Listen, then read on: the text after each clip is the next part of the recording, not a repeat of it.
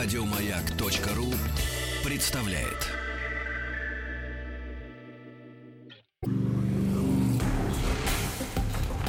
Объект 22. Эффект Стаховского. Это эффект Стаховского, объекты явления и процесса, получившие название в честь исторических или вымышленных персонажей. Я Евгений Стаховский, выпуск 42 «Бешамель». Бешамель – один из базовых соусов французской кухни, назван по имени Луи де Бешамеля, маркиза де Нуантеля, бывшего гофмейстером при дворе короля Людовика XIV. Вообще, Соус – это, как всем хорошо известно, подлива, такая жидкая приправа к еде. Слово происходит от латинского «сальсус», то есть посоленный. Одним из первых известных соусов был гарум, древнеримский соус, который готовили из внутренности рыбы с добавлением соли, вина, оливкового масла и уксуса. Во французской кухне существует тысячи рецептов соусов, но базовыми считаются четыре. Вилюте на основе мясного бульона и масляно-мучной смеси ру – в велюте можно добавить яйцо, сливки или сметану. Эспаньоль на основе крепкого мясного бульона, масляно-мучной смеси ру с добавлением пассерованных овощей, чаще всего лука, моркови и сельдерея. Голландес на основе яиц, сливочного масла и лимонного сока. Ну и, собственно, бешамель, соус на основе молока и все той же масляно-мучной смеси ру. Эти соусы называют базовыми не только потому, что рецепты их приготовления известны давно, но и потому, что их основа позволяет создавать различные вариации и готовить множество других соусов. В качестве базовых, что называется документально, их зафиксировал французский повар рубежа 18-19 веков Мари Антуан Карем, как его называли повар королей и король поваров. Чуть позже список базовых соусов расширил французский ресторатор и критик Жорж Агюст Эскафье. Он не только упростил приготовление слишком изысканных блюд Карема и ввел на кухне конвейерный метод, разделив персонал на отдельные группы, но и заявил, что майонез, винегрет и томатный соус тоже вполне себе основные.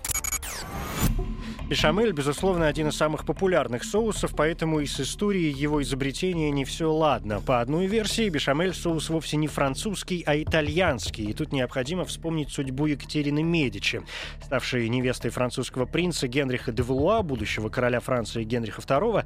Екатерина, сама по рождению бывшая флорентийкой, приехала во Францию вместе со своими поварами. Готовя свадьбу, которая длилась 34 дня, итальянские мастера и научили французских коллег многим блюдам, в том числе бешамелю, обретшему французское название. Версия не такая уж беспочвенная. Один из самых известных старинных соусов итальянской кухни бальзамелла, по сути, является тем же самым, что и бешамель. Французских версий происхождения целых три – Первое. Соус придуман в самом начале 17 века с подвижником Генриха Наварского, губернатором Сюмора, герцогом Филиппом де Марне. Ему приписывают также создание соусов Морне, Шассер, Порто и Леонского соуса, так что бешамель тут вполне уместен. Вторая. Бешамель изобрел маркиз Луи де Бешамель, который, среди прочего, управлял кухней Людовика XIV. Желая создать новую приправу к треске, бешамель изменил рецепт соуса вилюте, заменив бульон молоком. Но если это правда, то, видимо, бешамель был единственным изобретением маркиза. Исторических подтверждений тому практически нет, разве что вспоминают графа де Эскара, который как-то заметил, ну, бешамель счастливчик. Под этим белым соусом мясо птицы подавалось к моему столу еще лет 20 назад, но моим именем почему-то соус не назван. К слову, написание фамилии маркиза и название соуса по-французски слегка отличаются. Ну и третья версия версия. Соус придумал современник бешамеля, шеф-повар Людовика XIV Франсуа Пьер де Лаварен. Его считают основателем изысканной французской кухни и подтверждением тому книга 1651 года «Французский повар», где де Лаварен впервые упоминает ру – обжаренную на масле муку или размягченный хлеб. Бешамелем новый соус де Лаварен, видимо, назвал, чтобы польстить маркизу Бешамелю, хотя, может быть, сам маркиз дал соусу свое имя, он все-таки босс. Готовить бешамель очень просто.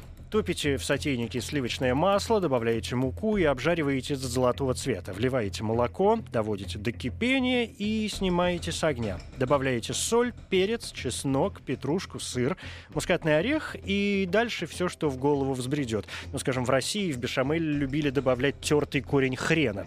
Даете соусу остыть и подаете к рыбе, мясу, пасти, яйцам, овощам, ну, а, впрочем, к чему угодно.